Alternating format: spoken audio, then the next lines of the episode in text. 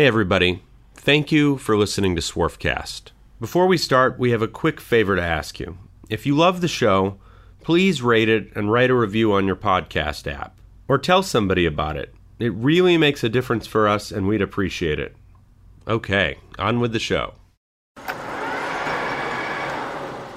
So I'm in charge, and I get to make all major uh, decisions for the company. The only caveat to that is they own two thirds, so they can fire me.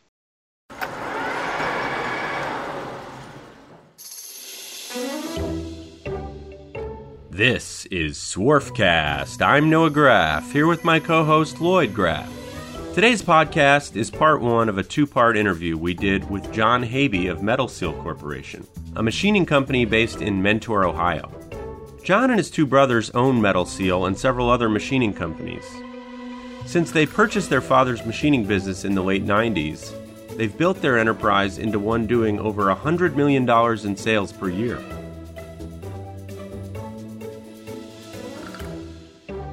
Today's podcast is brought to you by Graff Pinkert. Looking for a screw machine, rotary transfer machine, or CNC machine? Graff Pinkert's got you covered. When you're buying any used machine, you're taking a risk. So it's important to buy from someone who knows their stuff and who is going to give you straight information about what you're buying. Graff Pinkert is a family owned firm that's been dedicated to selling great machine tools to the turn parts industry for 75 years. It specializes in the top multi spindle brands, including Index, Schutte, Gildemeister, Tornos, ZPS, Acme, and Wickman. They also sell a variety of other types of used equipment, such as CNC Swiss, CNC turning centers, and parts washers. Machine tools are complicated. If you're going to buy one, you should go to people who are knowledgeable and committed to the industry. Learn more at www.graffpinkert.com. That's www.graffpinkert.com. We are honored to have John Habe the fourth on the show. Welcome to Swarfcast, John. Thank you. John is the owner of several manufacturing companies with his family. And uh, why don't you just start by telling us uh, what what are some of the companies you own?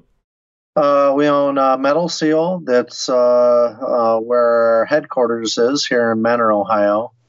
Um, we own RW Screw, which is in Massillon, Ohio, um, uh, near the Akron Canton area, closer to there. And we own uh, Pullman, uh, which is located in St. Louis. Okay. And um, and you also your wife is in the countertop business as well.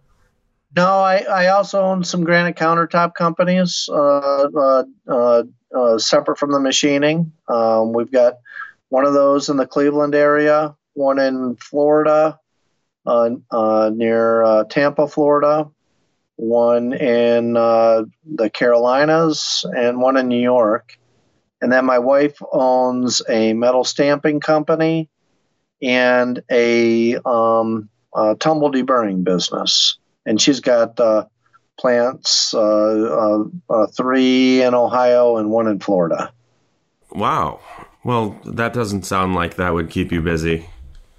Yeah, that and uh, that and two boys that are just going to be graduating high school the next year or two here. At least, at least we'll get some free time. So.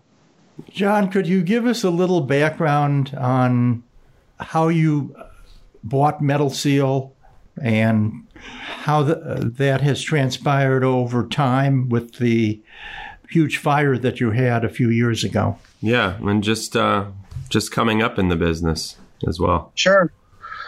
Um, I've uh, been coming into work. Uh, uh, came into work for our family business, was which was Arrow Machine, uh, since I was 13 years old. Uh, uh, spent summers and breaks and all that type of stuff working in the shop. Um, worked from every position from climbing uh, into machines to clean machines to uh, running machines, setting machines up. quality worked in our quality department, our shipping department, sales, all the different areas. Um, and that was uh, all uh, uh, all through probably the first, I'll say, 20 years that I was working for the business. Um, then we uh, we bought the company. My brothers and I bought the company from my father in '99, and it was doing just under two million dollars in sales. Um, to now, we last year we broke a hundred million. Um, some of that was uh, organic growth, some was uh, through acquisition. And uh, for Metal Seal, that one uh, we bought Metal Seal in uh, 2011. Uh, family business owned by the Deemers, great family in the industry. Um, I've known them a long time. I had been talking to them for probably five years before we bought the business.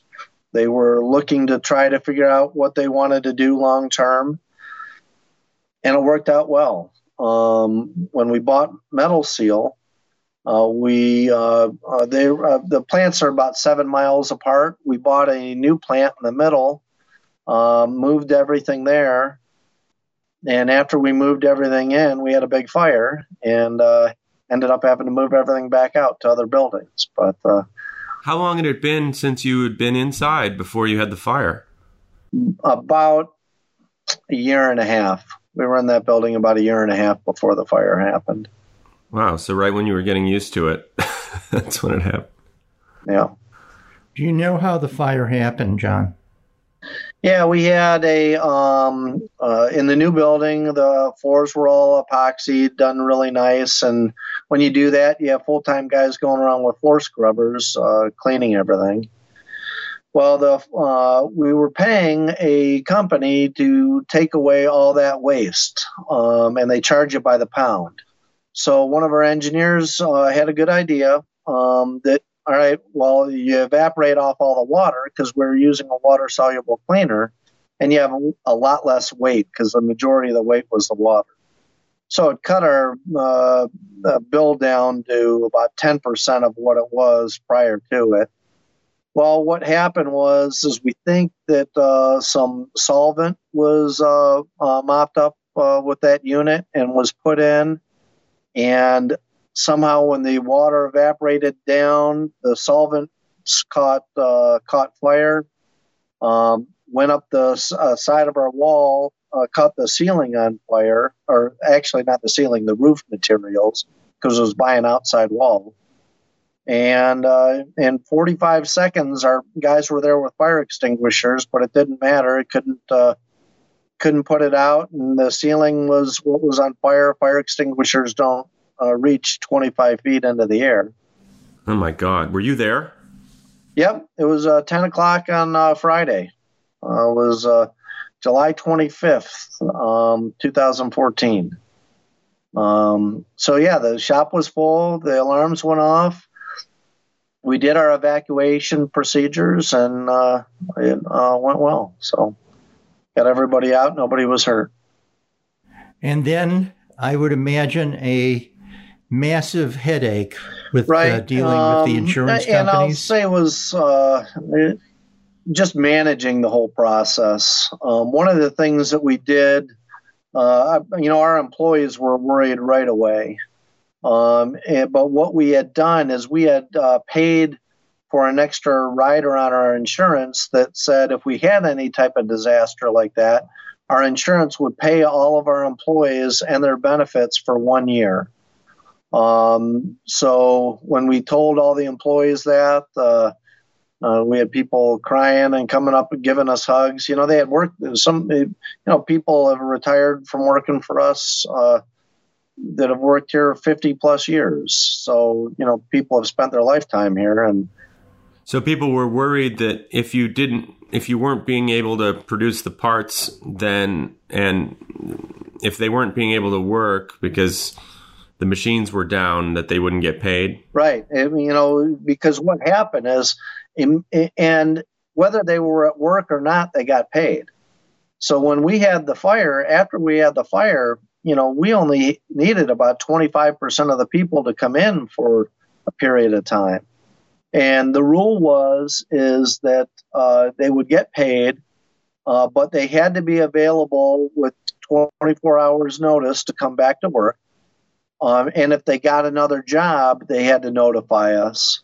Um, they had to be available to come back to work for us. And uh, uh, it worked uh, pretty well. We weren't able to bring everybody back.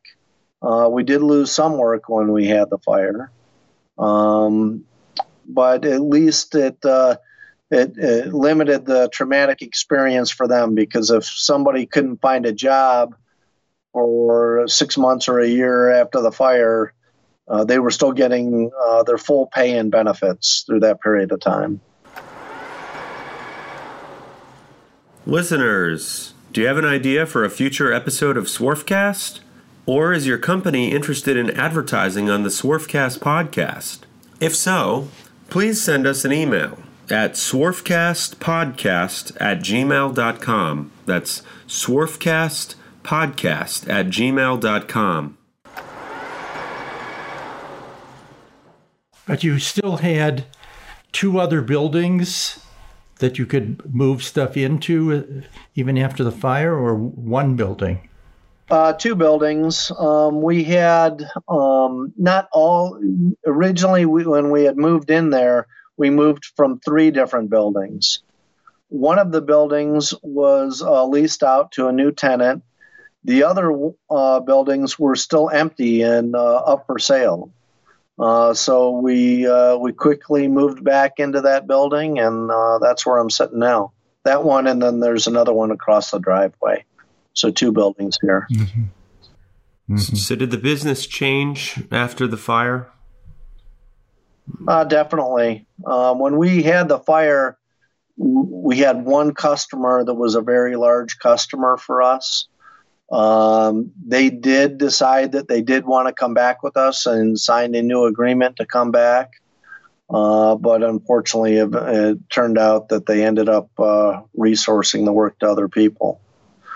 So it, uh, that uh, that hurt us here at this plant. The other plants have stay, uh, stayed busy and hadn't uh, didn't have any ill effects of it, but our plant here um, felt the brunt of that. What do you like about the screw machine business, and what do you hate? Um, well, my job is uh, is changed a lot uh, over the years. Uh, as I've done all the different functions, um, I've always found something uh, in every position that I like doing. Uh, for my current position right now, um, you know, I'm uh, I have different people managing the different plants. So I get to focus more on uh, bigger strategic type uh, things. Um, I spend most of my uh, time uh, uh, working with uh, looking at different acquisitions, looking at different deals to either buy companies or um, find ways of expanding our business. Um, I work with the major customers to to try to help manage and make sure we're growing organically. Um, I like all those parts. Uh, the part, the biggest part that I don't like, is been more the legal side. Um, we've had uh, a rash of different things that have happened since the fire, um, where uh, you know you expect customers to uh, stick to their agreements, um, and they don't and your only remedy is, ends up becoming uh, is going through the courts, uh, and that's the part that I hate. Mm-hmm. I'd like to understand your acquisition strategy, John. Um, I think you believe that in the machining business, it's very difficult to grow organically. And if this is the case, uh, you're constantly on the hunt for customer acquisition through company acquisition. Yeah, I um Is that correct? I don't know that I'd say it customer acquisitions, just more acquisitions of of businesses uh, that we can as another way of growing our business. We're still able to grow organically, and uh, and we and we have, but from the acquisition side, it's it's another part of uh, of our world that gives us an opportunity to uh, have a bigger footprint uh, uh to uh, uh, you know as a as a owner in the business and also an operator as an operator my goal is to increase shareholders wealth. I'm supposed to make it so that this company is worth more every year. And acquisitions is a great tool to be able to do that. Do you have um, other investors in your business, or is it all family owned? Uh, we are uh, CFO um, Rick Cipolla uh, uh is a five percent owner in the business. Uh, he's the only uh, other owner or investor. I remember you had talked about a couple times how you and your brothers own the business equally. I can tell that story. So what happened was when um, in uh, uh, 98, 99, when we were buying, uh, my dad came to me and said, uh, I'd like to uh, sell you the company. And when he said that, um, originally the structure was going to be I was going to own the majority and my two brothers were going to have uh, smaller stakes in the business. And the main reason for that was is that I had been working there for 10 years and they had just started. So I told my dad to hold on a little bit, let me do some research. So I did. And uh, the biggest, you know, family business can be very tough. And the biggest problems with family business after the research that I did, what I came up with, was greed of power and greed of money. So what I did is I wanted to try to put together a structure where we would uh, we would own this business and still be able to be successful as a family too. So what I did is I said, all right, um, we're going to own it a third, a third, and a third. We're going to be equal owners in this business and we will get paid what our pay should be for our business. We have an outside consultant decide what our base pay is. But all the profit that we'll take out of the business um, and the benefits of that will be split equally. Um, and my, that was my way of saying, all right, we're not going to have the greed of money side of it be part of our equation. Um, uh, there was going to be enough for us uh, all around to all be successful, um, and I wasn't going to be greedy on that side. So then I came to the greed of power side, and I had a little bit tougher time figuring out a structure for that. And this is because I was going to be president of the company, but this is what I came up with. I talked to my brothers. Um, they agreed um, that uh, I should be president of the company. Um, and our operating agreement says that I get to make all major decisions. So I'm in charge, and I can make all. I get to make all major uh, decisions for the company. The only caveat to that is they own two thirds, so they can fire me. So if I don't do a good job at what I'm doing, um, it, that's how I took out the greed of power side of it. You know, I am in charge. I, I do I do make all the major decisions for our business, but I explain everything to them. I still get their buy-in on stuff. There are some times when I overrule them, but if they think I'm doing uh, too poor of a job, my job's on the line. I can be fired. What are their jobs? Uh, one of my brothers is a general manager. He manages the plants uh, here in Mentor, Ohio. And my other brother is an engineer. Uh, he's our head engineer for the plants uh, uh, plants here in Mentor, Ohio.